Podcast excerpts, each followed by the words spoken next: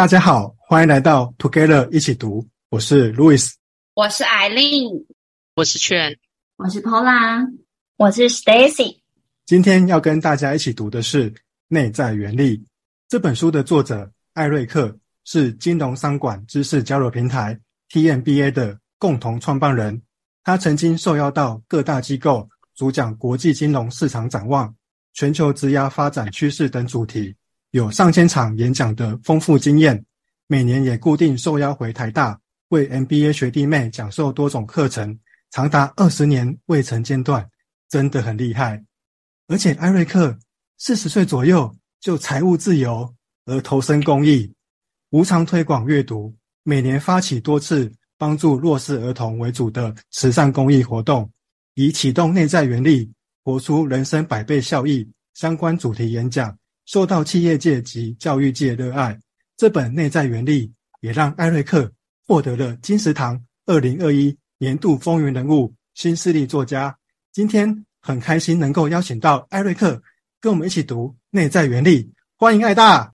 各位听众，大家好，我是艾瑞克。艾大你好，一开始我真的很想要谢谢你，因为我们会做 Podcast 的说书频道，就是因为读了《内在原力》这本书。在去年六月五号，我们自己内在原力读书会讨论的时候，艾琳就问大家有没有自己想做的事情需要大家帮忙。我就因为有想要做说书频道的想法，但是自己一个人行动力又不够，所以就问了大家有没有人想要一起。很开心，就有四个人响应我。于是我们五个人就开始讨论练习，并且在四个多月后的十月十六号上线了我们的节目，Together 一起读。真的很谢谢艾琳，谢谢劝谢谢 Pola，谢谢 Stacy，不然我可能也没办法坚持到现在。但是最感谢的就是艾大能够写出这么好的一本书《内在原力》，相信这本书也影响了很多人。我想，一本好书不只在于很多人买，更棒的是这本书能够给很多人带来正向的改变。能不能请艾大跟我们分享一个因为读《内在原力》这本书而影响一个人的故事？其实，在上市之后啊，这一年又大概八个月，也就是二十个月啊。如果把专访这一种对谈也算进去的话，是两百一十八场。哦，今今天我们现在是第两百一十八场，平均每个月十场。可是那是很分散的，就是刚上市的时候会很多场。在去年疫情嘛，就会少很多，很多学校也没办法去。可是最近我是每个月二十几场，所以你说要讲一个因为读了我的书而影响很大的例子啊，其实我可以举一千个例子，可是你要挑一个，我有点困难。不过我常常在演讲的时候，我会分享的就是我收到一封信哈，这封信写了一千三百多个字，他开头是说啊，他是一个将近六十岁的阿嬷。那会拜读我的书是个偶然，好，那中间我就省略了。他意思就是说，哦，从小喜欢看书，可是每一次买书啊都要偷偷摸摸的，不然被他妈妈看到，他就要挨骂。他妈妈会用台语骂他“谋财钱”，也就是说浪费钱。然后台语就一直碎碎念，就说：“你都毕业那么久了，为什么要花钱买书呢？”后来他从小被骂到大，想一想也对啊，有一天他搞懂了。他妈妈没有受过教育，诶，一辈子连一本书都没看过，怎么会知道读书的美好？所以他十几年前啊，他就发愿哦，写信给我这个六十岁阿嬷，他发了个愿，就是一定要在他妈妈有生之年找个作家替他妈妈讲一本书，让他妈妈可以体验读书的美好。结果呢？时间一年又一年过去了，他都没有去做。直到他写信给我的时候啊，他妈妈生病了，已经九十岁了啊。写信给我这个阿嬷将近六十，他的妈妈九十岁，生了一场蛮重的病，他就觉得好像再不办会来不及，所以他就说：“吼，他心里面就说，上天的安排都是最好的安排。”他刚好在图书馆里面遇到了这么一本书，叫《内在原力》。后来他就说：“我念给你听哈，我在很低潮的时候看了你的书。”你给我很大的力量，扫除了阴霾，而且激发在我心中一直想做又不敢做的愿望。这有如宫庙的光明灯，照亮自己也圆满他人。我想，不管年龄多大，应该都需要光明灯的指引。所以，恳请艾瑞克先生来我们家乡做个点灯的人，为年长者说个故事，为这个社会注入更多的爱与善。哇，这个阿嬷写的太好了，她的信我读完，我就马上回复，我就说可以，我愿意去。啊，我答应了以后，我才想到不对，这个信里面怎么都没有写在哪里。啊，我都答应了，说我在赶快问阿嬷，那你在哪里都没写。他就跟我讲两个字，我听到哇，我有点背上凉凉的，因为没听过这个地方。他说下营，我想下营该不会是什么马祖还是金门吧？这种什么营区吗？后来我赶快 Google Map 查了一下，哎，原来是台南以前台南县下营乡人口外流很严重的地区，所以呢，都只剩老人家了。按照 Google 的数据哦，只剩两万零四百人而已，全部都是老阿公阿嬷在那里。所以我就问他说：“阿嬷，我要怎么去？”他就说他不太确定哦，他也很少来台北。哦，好吧，那我自己做研究。他说他没有收入哦，他没有办法给我交通费，也没有演讲费哦，讲师费什么都没有。那你觉得我会去吗？我告诉你，我当然有去。结果阿嬷还多一个条件哦，他说：“艾瑞克，拜托你，拜托你。”你要全程台语，全程台语演讲哦！哇，天哪！我想说，好，我都答应了。你知道，一九四五年啊，二次大战结束，台湾才回归，不然在一九四五年以前叫日据时代，也就是七十八岁以上的老人家是日据时代出生的。听我演讲的那些人，你们猜有来多少人？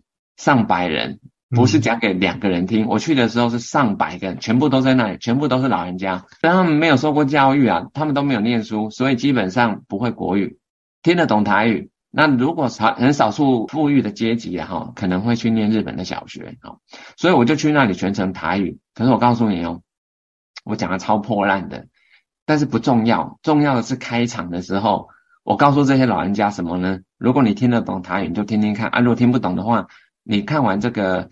你听完这个，我们 podcast，你请旁边人帮你翻译一下哈。我用很破的台语说：“各位阿公阿嬷，大家好，今仔日我爱用台语演讲，啊，毋过我无啥会晓讲台语，无要紧。你听偌济，你就尽量听，毋是为着你家己来听，是为着你的子孙。你甲你今仔日听到的，等去讲互你的子孙听。”叫因叫安尼做，因就活了就好诶呀。阿公阿嬷，你看安尼有好无？哇塞！我才问到这里，说阿公阿嬷就热烈鼓掌，他们那个眼神发亮，战斗力破表了。为什么？为孙则强啊！这些老阿公阿嬷一辈子没有念过书，没有当过学生，他们直接当老师了。为什么？因为我台语超破的，我一直念错，我每念错一句啊，所有的阿公阿嬷会异口同声一起讲给我听哦。还要我复诵一遍哦，确定我都会咯，我就继续讲。所以我告诉你，他们变老师了，他们没当过学生，人生第一次直接当老师，教一个听说从台北很厉害的作家来讲台语。所以我告诉你，这些影响原本我当然会误以为我只是去帮一个六十岁的阿嬷实现她的愿望，为一个九十岁的老人家讲人生第一次的演讲。可是我要告诉你的是。愿力是很重要的。其实愿力的背后，愿力这个东西，你只要愿意，而且你行愿很踏实，你去把它实现，你发挥出来的力量是很大的。所以我只是愿意去帮助一个阿嬷，六十岁阿嬷实现她的愿。她这个愿，她是十几年来没有做，她决定一定要做，找我了，我就成全她。没想到是她成全我了。是他让我拥有了台语演讲的能力跟经验，所以从那一场非常成功，那一场是我人生最成功的演讲。我敢发誓，我讲了一千零二十几场，那一场就是我人生最成功的演讲。那些老阿公阿妈超认真的，而且全场一直互动，跟我一直互动，一直互动。所以呢，我告诉你的是，莫以善小而不为。如果收到这一封信，我想说啊，没有讲师费，没有车马费，而且在台南偏乡，我要到那里啊。搭高铁到台南站，从台北搭到台南花两个小时，还要转车一个小时才到得了，来回交通要六个小时，所以我一整天就耗在那里，没有钱，可是我还是去了。莫以善小而不为，所以最后你会发觉，吼，很很多时候人家需要你帮忙哦，那个是上天的安排，都是最好的安排。你以为你在帮别人，对不对？其实你是帮了自己。很多时候我们以为自己在度别人，其实最后是度了自己。好，我想就分享这个夏营的故事。谢谢艾大，你感动到哭了。好，对，有一点。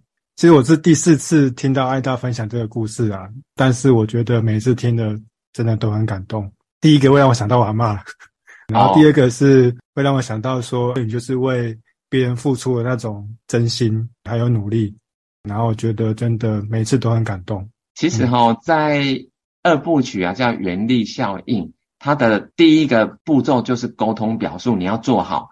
你想想看，那些老阿公阿嬷，如果我事先是想要把台语练得很好，然后去那里秀我的台语。我告诉你，你这个出发点就错了，因为你讲台语不可能讲得赢那些台南乡下的老阿公阿嬷，他们就是台语最厉害的，他们都都会一堆俚语，诶，一堆谚语。我们准备再多都是没有用，所以你根本不要想要在他面前秀台语，你不用展现自己多厉害，你就好好的去那里学，跟他们学，那就是一场很有意义，对他们来讲。他们人生走到那个阶段了，他还求什么？没有啦，他求子孙幸福美满了，而且他求人生的意义，他觉得可以帮助一个知名作家学会台语，他觉得人生很有意义，他觉得他可以当老师很有意义，所以你要投其所好。所以我就说，其实哈，我们在做公开的演讲，不管是一对一、一对多，还是你在公司需要公开发言，你一定要投其所好，讲大家喜欢听的话。这不代表你不能讲你。需要讲的东西哦，我是说，你要把它包装在大家想听的形式里面，你把它内容用这样子的包装去传递，人家这个礼物就会收了。好，这是我的小小经验谈呐。嗯，谢谢艾大。我上次去台中一品书屋听艾大的讲座，启动原力效应的时候，那我那次真的蛮震撼的，因为我看到整场爆满，而且超多人排队。给艾大签名合照，坐我旁边的人，他们全家出动。我听到他们父子在讨论说：“哇，你看那个谁谁谁也来了耶！”还有人生录影作者杨思棒医师，写作把套书作者蔡奇华老师，鮪鱼饭指南作者林凯伦，上课煮火锅火锅奇幻物语作者曾明腾老师。他们不但全程在场，而且他们上台分享的内容都和爱大有连结。我想问爱大。是怎么使用内在原力连接了这么多人？可不可以举一个实例跟我们说一下？好的，刚刚我们分享那个台南夏营阿嬷的信，其实为什么我信一看完我就答应了？我根本不知道在哪里，我都愿意去。那个东西叫慈悲心哦，内在原力它其实是存在我们内在。与生俱来本来就有的，所以是叫做原力，原本你就有，每个人都有慈悲心。可是你若不会用，你只是光有慈悲，可是你却没有力量。那我把它用出来，这个关键就是你还要用一种叫做同理心，哦，或者是一种叫做嗯，人都寻求一种归属感呐，哈，人都会希望能够嗯被肯定，好，所以其实人是有上进心的。那不管。慈悲心、同理心、上进心，这些都是内在的原力。那我台中的一品书屋那一场，虽然以你的描述你很震撼，对不对？可是我告诉你，隔一个月以后，我在台北更震撼，震撼了将近四百个人。为什么？因为来的作家来了二十三个，台中那一场加一加作家应该算七个而已，然后台北是三倍，而且这个作家都是一线的哦，重量级的哦，比如说那个。谢文宪宪哥，还有大大学院创办人徐景泰，女力学院创办人 S 姐，还有杨思棒，还有 News Pasta 总经理吴家德，还有欧阳立中，还有宋怡慧，还有呃太多了，反正就是二十三个，就对，全部都是大咖的。凭什么？你哎，你你不要以为艾瑞克多厉害，为什么他必须捧我的场？不不不，他们不是捧我的场。我举个例子好了，你最喜欢、最欣赏的三国时代的武将是谁呀？三国时代最喜欢的人好了啦，也不一定要武将。嗯、你最喜欢谁？诸葛亮。好，诸葛亮。还有呢？再多念几个。武将就是赵云吧？哎，跟我一样，对，嗯，比这个智力哈，比这个运筹帷幄，当然是诸葛亮，我们都很佩服。可是武将里面，我最喜欢赵云，当然我也喜欢关羽了哈，因为在打电动的时候，关羽哇，那个超好用，一刀砍下去，敌人一次死二三十个，我觉得超好用。但是这些人全部都是刘备的部下，可是你要想一下哦，刘备明明就是三国里面最弱的那一国，是最早灭掉的呢。三国里面第一个被灭掉就是蜀国，也就是刘备，所以不是刘备多厉害。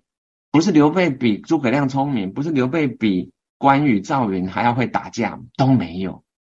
关键不在刘备，是在复兴汉室这四个字，是那个使命感。你要复兴汉室，你只要站出来号召大家，你就会让很多各路的好手都愿意加入你，一起来复兴汉室。所以重点是在你的使命感。这一次当然他们大部分是已经认识我了，可是前一次我在台大办一样的，现场来了十个作家，也就是我写内在原力之前，写这本书之前，我办了一场，那时候有十个人来了，对不对？有八个是我第一次见面，所以根本不认识他为什么要来啊？为什么呢？因为他们不认识我没有关系，但是我告诉他们，那一天我们门票是五百块，所有的门票一块钱都不扣。百分之百捐给 Teach for Taiwan，为台湾而教，等于说我办了一场将近四百人，募到了二十几万，我要全部捐给 Teach for Taiwan，所有的费用我承担。好，所以现场他们每个人来的人都变成慈善公益家啦，他等于是为慈善公益站台的人，所以他们愿意来。所以不是艾瑞克有名或厉害，你不需要。你要找一个能够号召让大家觉得，诶，他觉得这不错，他也想要，就是关键在他也想要，所以并不是你 push 他说，诶，你必须来，你要来哦，因为有多好多好，不不不，你不用共鸣的，共鸣是指，其实你让他觉得这是他要的，虽然是透过你知道说，诶，可以办这个活动，好像是你成全了他。你让他可以来做这件事情，可是事实上那件事情是你想做的，只是你要用共鸣的方法去找出别人也会想做，他也想要，他们自己就来了。哦，所以复兴汉室是很多各路好汉们都想要做的事情，但是是刘备讲出来的，所以关键在于你要 outstanding，前提是 stand out，你要卓越，前提是站出来。刘备老实说。我不认为他是一个很厉害的君主了哈，不是一个君王，但是呢，他站出来，所以名留千史。你会觉得整部《三国演义》里面好像刘备戏份很重，好，但是事实上是使命感，好，是他站出来了。嗯，谢谢艾大。那使命感真的很重要，让我想到我们做 Podcast 的使命感，就是有两个，第一个其实就是让。自己能够进步，能够去多看书。第二个就是我们想要把我们学到的东西分享给大家，所以我觉得一方面是有这个使命感，才可以让我们一直坚持努力下去。那接下来换海令给艾大回馈。谢谢艾大刚好精彩的分享哦，我有几度都眼眶红了，而且好多的那个鸡皮疙瘩，就觉得讲得好好哦。有机会你要听现场的啦，你会突然被感动到会秒哭哦，然后会震到你头皮发麻，然后鸡皮疙瘩都会起来。因为我下次我要去台北场，哈哈哈，因为我用的就是共鸣，共鸣这个方法是最强的。我也没有很感性哦，其实我是直接打中你灵魂深处，就是你灵魂有一种渴望，这些渴望我直接把它讲出来了。所以我刚刚讲的东西都是我们人内在里面你有一种渴望。那我只是把它给提升到你的意识里面，一般我们放在潜意识，可是我直接用很明确的案例，用很精准的句子跟说明，直接把你那些很深很深的渴望，我直接把它讲出来了。谢谢。那其实我当时在读内在原理的时候，我自己还蛮有共鸣的，就是利他共赢这个单元。其实除了在书里面之外，我在去年年底我也有参加一场讲座，那一场那个艾达也有当讲者，就是年底的那一场讲座，里面有很多人都有分享自己的故事，还有利他这件事情。那一天我真的是，我觉得那是层层堆叠的感觉，就是一则比一则更共鸣，然后一则比一则更感动。印象很深刻，最后一个应该是宪哥压轴，那时候整个我就是已经溃堤了，因为大家的故事都好精彩，然后我觉得在利他这件事情上面做得好多，因为刚好我去年我给自己设的一个人生目标就是利他这件事情。也还蛮有幸的，在去年大概三月的时候接触到《内在原理》这本书，第三章这个章节就特别提到利他共赢。我其实，在读的那当下很有共鸣的原因，是因为它就是跟我去年我想要设的目标是一样的。我自己在跟朋友讲的时候，我的朋友他们都会觉得说啊，利他就是无私的贡献，所以我周围有很多善意的声音会担心我会不会过度内耗。或者是过度的付出，忽视我自己的感觉，但其实利他，它并不是把自己放在最后。那呼应你书里面说的两段话，真正的利他不能纯粹是为了讨好别人，还有不用刻意利他，而是从利他又利己的出发点。那在这边，我也想问一下艾瑞克，在利他的道路上，你有没有发生过让你觉得很挫折的事情？现在回头来看。这件事情是借镜，还是说会是养分呢？再帮我分享一下。好，我先讲结论哦。我的结论是没有，我没有遇过受挫折。为什么？因为我很年轻的时候，在我十八岁那一年，我就体悟到利他共赢了。我那一年是高二升高三，第一次的模拟考，我是全校排名一百二十，我记得很清楚，因为。那就是我人生第一次参加那种全校的考试排名的，然后一排出来，我想说，哇，这个一定要这样排吗？感觉这个数字有点太大。不过我我跟你讲，我后来去那个去年啊，到彰化二零高中演讲，就是对高二要升高三的，我就跟他说，我在你们这个时候第一次模拟考校排一百二，所有学生都啊，老师你好可怜。我说怎么会？他说。我们全校高二升高三刚刚好一百二十个哦，太好笑了。对，我刚刚说不不不不，我我那时候校排一百二算还不错了哈，但是但是我没有考过这个成绩，因为第一次考出来就三位数，我觉得啊不太好意思。可是我告诉你，那不是重点。我最后一次模拟考啊，就是一样高三的最后一次模拟考是全校第二名，然后我大学联考是第二高分考到台大资讯管理系，所以这一年到底发生什么事？我就是用利他共赢。我那时候十八岁啊，啊，如果按照我内在原理书里面的建议啦，是利他的比重要随着年龄增加。如果我十八岁，利他要十八趴，可是我那时候利他，我算一算，应该有到五分之一吧。所以五分之一也就是二十趴。我利用呃自习课还有早自习的时间啊，我的座位旁边都会有同学站在那里排队，排什么？拿不会解的题目来给我解。而我后来发觉，你会的东西，你再花时间看，其实是浪费时间，因为你本来已经会了，不用再看你会的东西。你不会的啊，如果不去跟别人讨论，你永远还是被困在那里，你还是不会。所以，当我开始帮大家解题的时候，我不用自己准备了，所有人会替我把最难的题目都找出来，拿来给我解。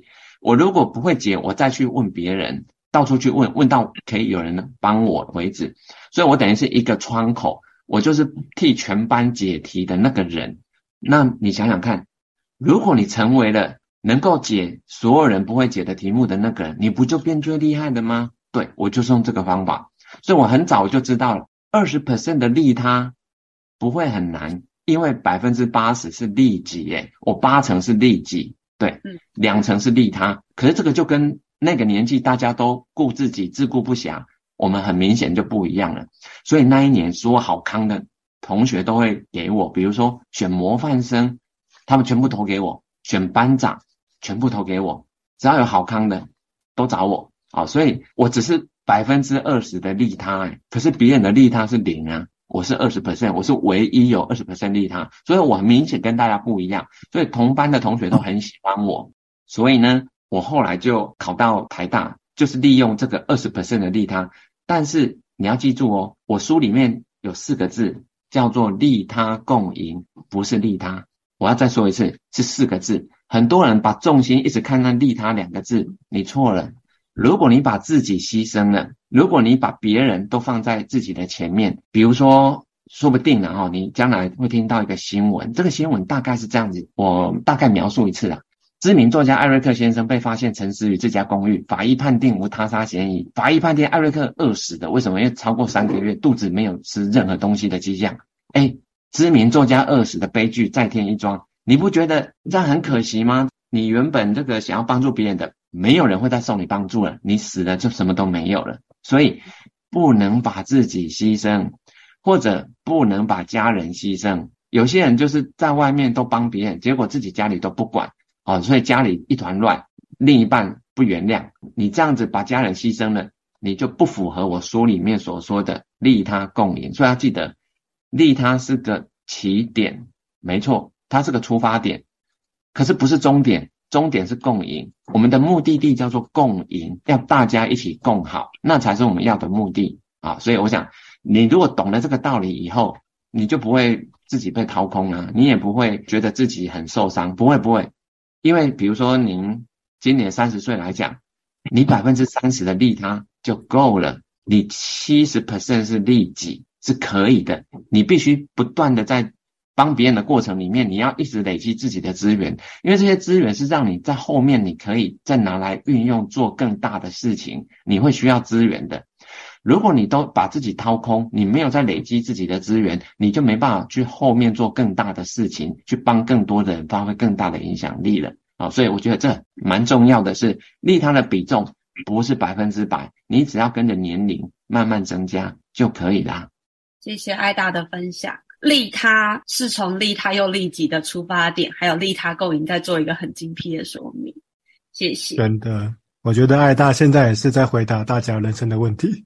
感觉后面有很多人排队在等着你帮忙解题。高中那一年学到这个方法，我出社会我也比照，我就发觉，其实你只要能够去帮别人解决问题啊，你的能力会增强。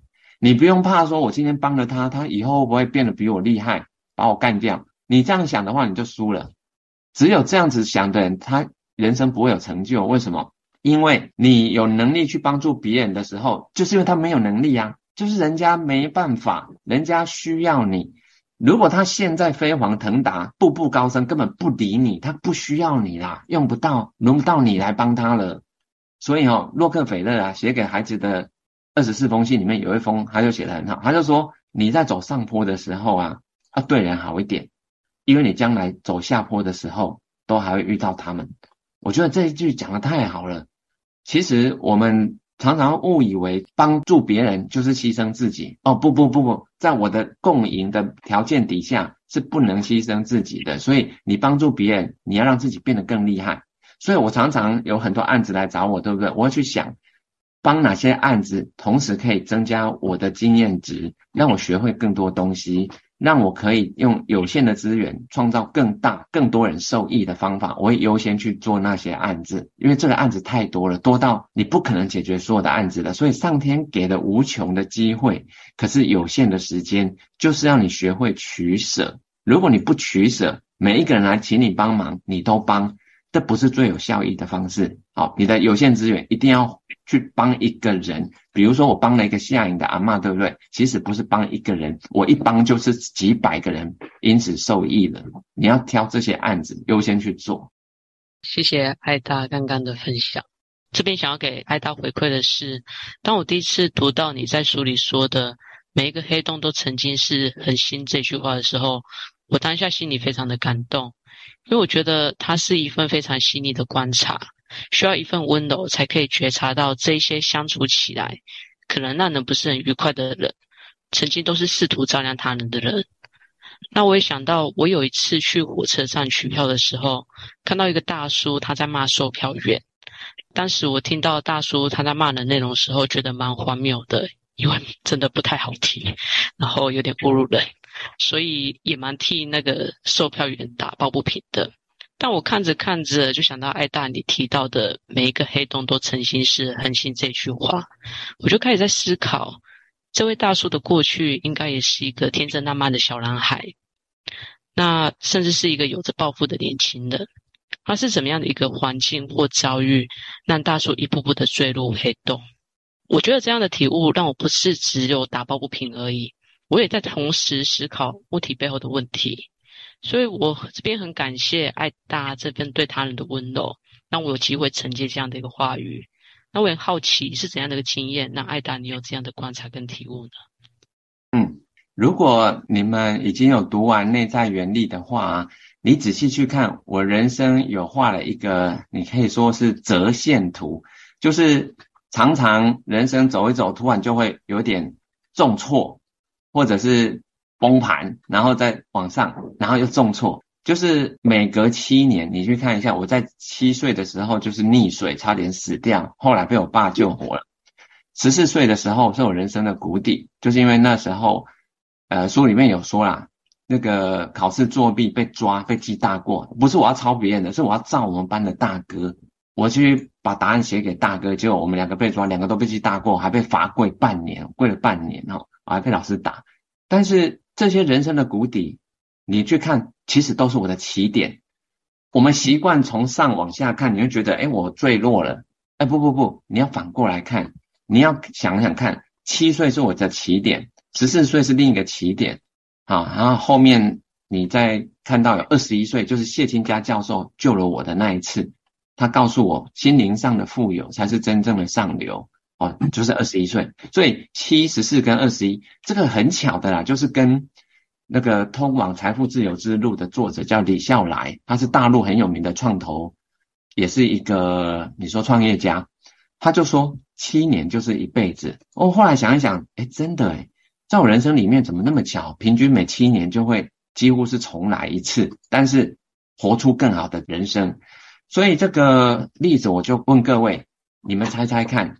我大大小小的演讲啊，我去问说，你们有遇过黑洞人的举手，大概有百分之二三十的人会举手，对，有时候会多到五六十吧，反正可能大概平均有一半的人会举手。不过我会跟他说啊，如果你呀、啊、不觉得有遇过黑洞人，你就想说没有啊，有什么黑洞人？那你就是黑洞人，你有可能就是黑洞人，因为你会觉得其他人其实还不错嘛，啊，其实。其实他们都觉得你很难相处。如果你遇过黑洞人的话，我又进一步问说，那是谁？你们大家看，最多人说的是谁？是父母，说的是自己的父母，就是他工作以后，感觉父母怎么一直跟他要钱，或者是父母一直用情绪勒索的方式，一直要他回来陪爸妈，或者是孩子长大了。可能大概是三四十岁吧，那爸妈可能六七十岁了，他就觉得爸妈怎么一直跟他要，一直跟他要，让他觉得压力很大。然后我就问他说：“你记不记得你一岁，你出生的时候到七岁这那七年，你还记得吗？”他说他忘了，他不记得了。我请他想清楚，他七岁学龄之前，他日子是怎么过的？他是没有行为能力的人，完全是靠爸妈在养他。是爸妈花时间陪他，包含 baby 半夜不睡觉，你不睡觉是爸妈牺牲睡眠在顾你耶。所以其实这个你都忘了。所以你如果你把它想成七年就是一辈子的话，那就是上辈子你记不起来了。所以可能很多事情你眼前看到，你会觉得说这个人怎么对我这么坏？为什么他会这么不可理喻？比如说你说那个售票口骂人的那个大叔。为什么要这样子？那其实你没有看得到他们的前世啊。售票员跟那个大叔上辈子发生什么事情，你知道吗？你不知道，你不会理解以前售票员是怎么虐待、怎么辜负了那个大叔的。所以这辈子只是返回来而已。所以我们没有全知的能力的时候，你不要随便定罪一个人。我们不是神，你不能去审判一个人。对，那个只有到了人生。人家都上这个到天堂门口的时候，交给神去做决定。我们千万不要眼前看到什么，我们就误以为这个人是好人，这是坏人。不不不不不，我们没有办法看到全貌，我们只能说这个人很凶，那我不要跟他一样凶；或者这个人在欺负谁，我就尽量让他不要去欺负他，这样就好了。可是我不会说你欺负人，那我要修理你，那我要揍你，因为你欺负别人，在别人眼中。看到的那一瞬间，是你在揍这个大叔，你就是那个坏人了。对，会有别人来惩罚你。所以，我们真的不能用眼前所看到的去判定一个人。好，所以这个我就用七年就是一辈子这件事情来告诉大家，在我们无法知道到底前几次发生什么事情的状况，我们只能包容，多包容，多体谅，去了解这个问题背后到底是什么成因所造成的。这是我的方法啦，就是给你参考。谢谢艾瑞克分享，让我联想到最近也看了一本书，就是《真人心态》这本书。那他在里面他也有提到说，我们永远不知道别人正在经历什么，所以就呼应你刚刚说的，我们看到的是一个表象，可是我们不知道他的上一辈子或是他过去发生了什么事情，而导致他们这样子。那可以的就是我们的借鉴，我们知道我们不要跟他们一样。嗯嗯，谢谢你，好棒的，谢谢。然后我也想问的问题，刚你刚刚在解答艾琳的利他共赢这一段，是有一点点相呼应。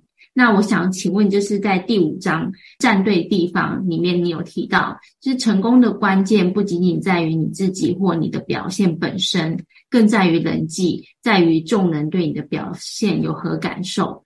因为我自己的职场的环境不是一个都是台湾人的环境，像之前可能都是中国人。然后现在是不同国家，韩国啊，各国都国家都有。那我必须说，其实我们台湾人比较温柔，所以有时候我的个性可能就是像别人拿问题来请问我，我也会想说，嗯，我要把问题解决。那我曾经就因为我这样子的个性，然后我的主管就会说啊，后来你这样人太 nice 了，你只会让你的团队会越来越辛苦。如果你对于别人拿问题来请问你，你都是照单全收，或是。想说帮助他们的方式的话，那这样子会让团队会越来越辛苦。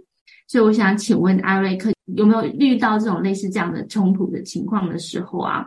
你要怎么去拿捏？呃，跨部门之间怎么去分配工作？然后你可以达到你的表现，然后当别人做多一点事情的时候，或是你在推工作给别人做的时候，他们仍然会认可跟欣然接受你的工作表现。谢谢。嗯对，这个就跟我高三那一年帮全班同学解题一样嘛，哈。当然有时候会收到一些题目，我就觉得这个太瞎了吧，这个这么简单，你怎么会问我？那我要不要帮呢？其实我会跟他说，这一题那个之前我有帮谁解的，你去问他，他们会接受的，因为他们知道大家都在排，你不能占用那个 Eric 时间太久，因为后面还很多各科的题目要解，所以。对我来讲，我要资源最有效的运用，哦，所以在内在原理第一章，我就先谈一人公司。一人公司就是你要经营自己的人生啊。虽然很多人都着重在 CEO 这件事情，可是我把 CFO、CMO、CTO 跟 COO 也都点出来。我要告诉你，你不能只是有创意，你不能只是人际关系好，你要有时间管理的能力啊。COO 很重要啊。如果你营运管理上面不当，你所有资源都卡在同一个环节上面，你没有办法去做真正重要的事情了。好，所以对我来讲，身为一个人生的 CEO，你要想清楚，你是一家公司的负责人。如果你公司都在，比如说捐时间给别人，公司自己没有做研发，公司没有太多时间顾自己的客人。因为公司的时间都捐出去帮助你的 competitor 了，你的竞争者都被你捐助了，你这公司会倒闭，你这个公司不可能有竞争力，所以你必须要以经营公司的理念。你要知道，你让整个产业共好是可以，没错，可是你是为你的公司负责，你是人生的 CEO，所以你一定要让公司在最有竞争力、最有效率的排程底下。去运用你的资源，所以我不会说帮别人解题不好。可是你听清楚哦，我在高三，我只有百分之二十帮别人解题，百分之八十是在顾我自己，这样就够了。对，这样就够了。嗯，这是我的建议。谢谢艾瑞克，就是要做好你的 priority 要出来。对，没错。谢谢艾大，所以我们就是要从各种职位的角度来思考自己的人生。嗯那最后，我们请 Stacy 给艾大回馈跟提问。就是谢谢艾大来上我们节目，就是真的很谢谢你。然后我是 Stacy，我在书中比较有感触的是第一章的艺人公司提到的一句话：经营人生最有效的方法是从自己的热情出发，因为那是内在原力的核心。先找出自己最有热情的领域，然后检视自己有哪些可用的专长或优势。以及今年在三月初，爱大来台中一品书屋演讲中也提到，应该跨领域去结合自身事业。我跟爱大一样，有兴趣和热情的是投资理财跟阅读。那我目前也是从事金融行业，那也很幸运的，真的身处在这个行业，可以每天观察市场脉动。然后更因为身处这个行业，让我更了解如何去配置金钱，从中获利，以及认识了很多优秀的人。每天都感觉到成长很多，真的很高兴找到自己的热情。不过在这章节也看到您的专长是写作、演讲，对数学的敏锐度。想询问爱大，要如何找出自己的专长，找到自己内在原理的核心？谢谢爱大。嗯，好，其实这个是根据稻盛和夫的成功方程式，啊，就是日本经营之圣，去年八月已经去世的这一位。但是他把热忱放前面哦，为什么？你只要很有热忱的状况下，你会不断的自己投入心力，一直去不断的精进自己，所以努力会长出能力。你只要有热忱，你会慢慢长出能力。所以所有的能力都是在热忱底下长出来的，很少有什么是你没热忱，可是却有能力的，比较少。你那些能力都是你曾经有过热忱而建立起来的，你只是现在没热忱了，不然你不会有那个能力。因为我们回到每个人零岁的时候，一诞生的那个 baby，我们除了喝奶跟哭，没有别的能力，没有，所有人都是从零开始的，所以没有人天生有能力啊，那都是你学来的啊。所以如果你问我要怎么去找出你的专长，这个就是先从热忱，比如说你喜欢看书好了。那我也喜欢看书，可是为什么我现在变爱书大使？我去年担任金石堂第一届的爱书大使，当了半年。因为我不只只是读书，因为我把这个爱啊放大，我要让更多人感受到读书的美好，所以不只我自己读，我还要让更多人来读，所以我会一直分享新书的讯息，所以我的粉丝页。艾瑞克爱投资也爱阅读，我老实说，我一直想把它改啊，就改成艾瑞克爱阅读就可以了啊。爱投资可有可无，为什么一定要爱阅读呢？因为我觉得大部分能力我是阅读来的，因为你要去学一个新的能力，老实说有限。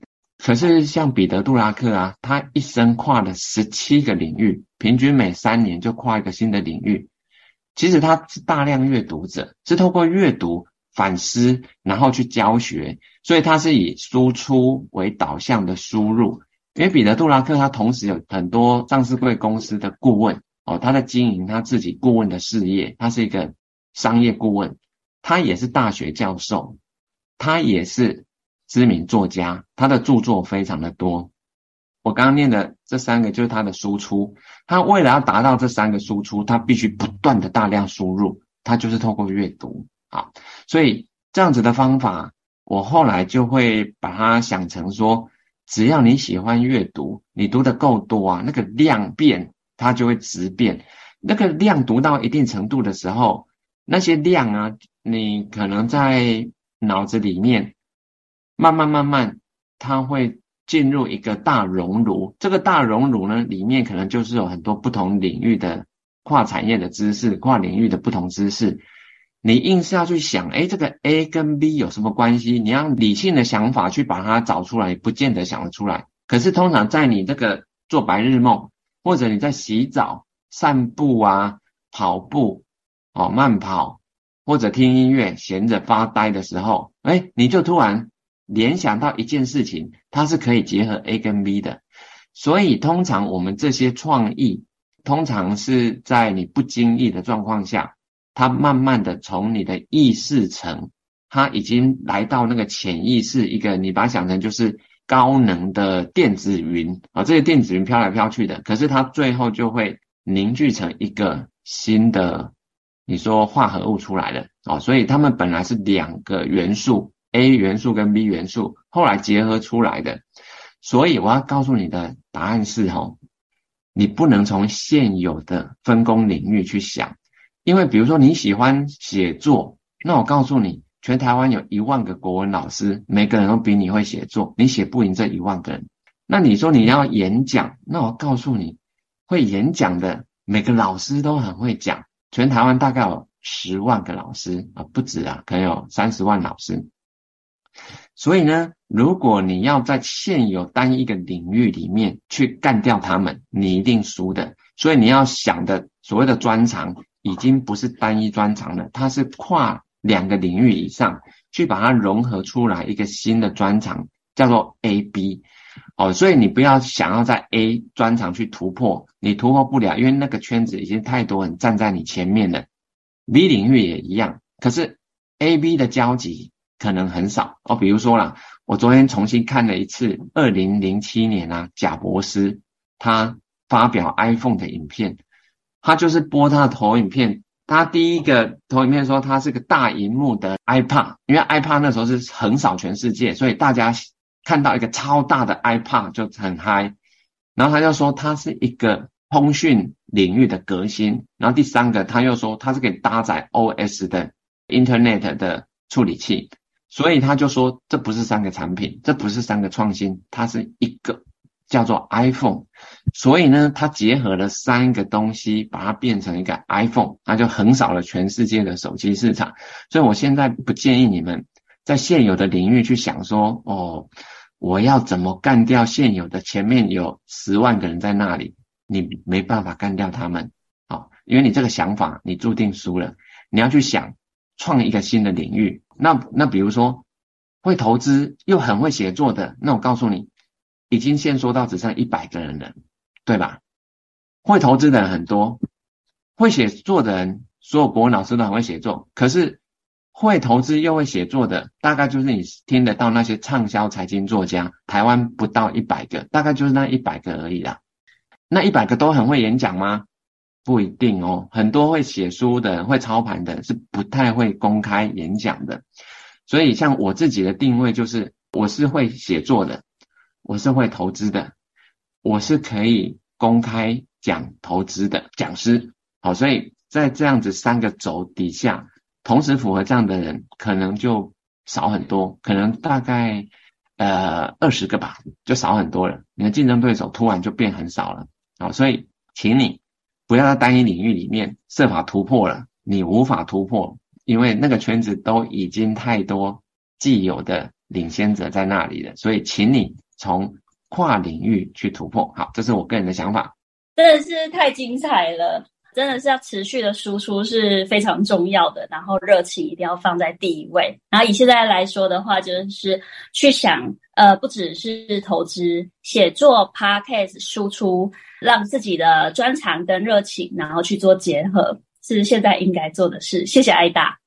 我补充一下哈，比如说《内在原力》这本书，很多人看嘛，因为它已经卖破六万本了哈。这六万本其实读者里面有各式各样的人，可是我后来看到很多的创作是二次创作，比如说我看到喜欢做图卡的人，像艾咪老师图卡说，还有那个丽小姐的旅游图卡。还有赖丽纯，她也是做图卡很有名，还有很多啊，林长阳啊、哦，所以其实很多人把我内在原理做成一个图卡，哎，我是鼓励他们，因为我把我的元素，我的 A 元素叫内在原理，那刚刚我念的这些人，他们的专长是 B，叫做图卡，所以内在原理加上图卡，这个 A 加 B 只有四个人了，这样懂了吗？全台湾我就看到四个人创作，就变很值钱了。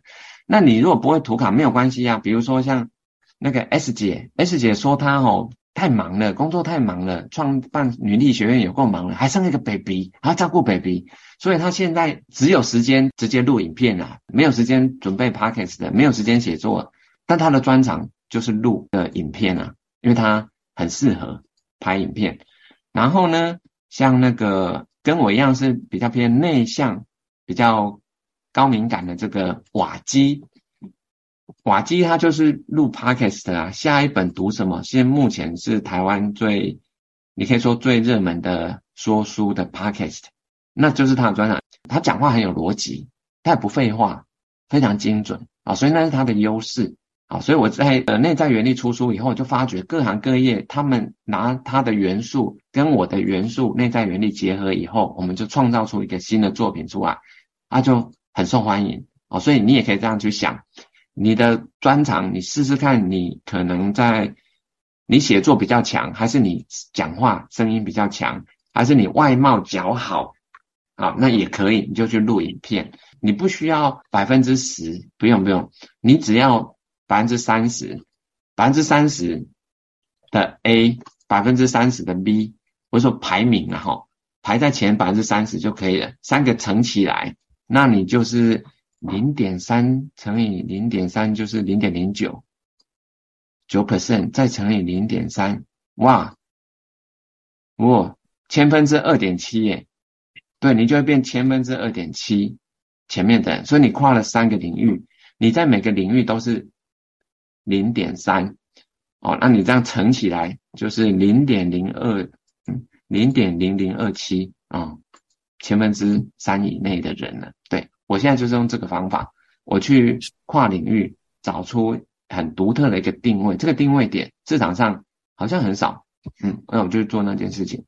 好的，谢谢艾大今天跟我们分享的内容，我们也会好好的努力去发想跟阅读，来找出。专属于我们自己的领域，那感觉今天就是艾大特别帮我们开的内在原力家教班，让我们的原力又提升了。然后目前内在原力的续集《原力效应》也已经上市，可以更好的帮助我们加强原力，大家也要赶快买来看哦。我们也把《原力效应》排进了我们的一起读计划，希望下次能够再邀请爱大和我们一起读。再次谢谢爱大今天和我们一起读内在原力。谢谢，谢谢爱大，谢谢，谢谢你们，太开心了，太开心了，谢谢。真的，最后如果喜欢我们的节目，请给我们五星好评，并且推荐给您身边也喜欢阅读的朋友，也欢迎留言写下内在原力对你的帮助，或是也可以追踪爱大的粉丝专业艾瑞克爱投资也爱阅读。祝大家有一个愉快美好的一天，Together 一起读，与您下次见，下次见，下次见，下次见，拜拜，拜拜。拜。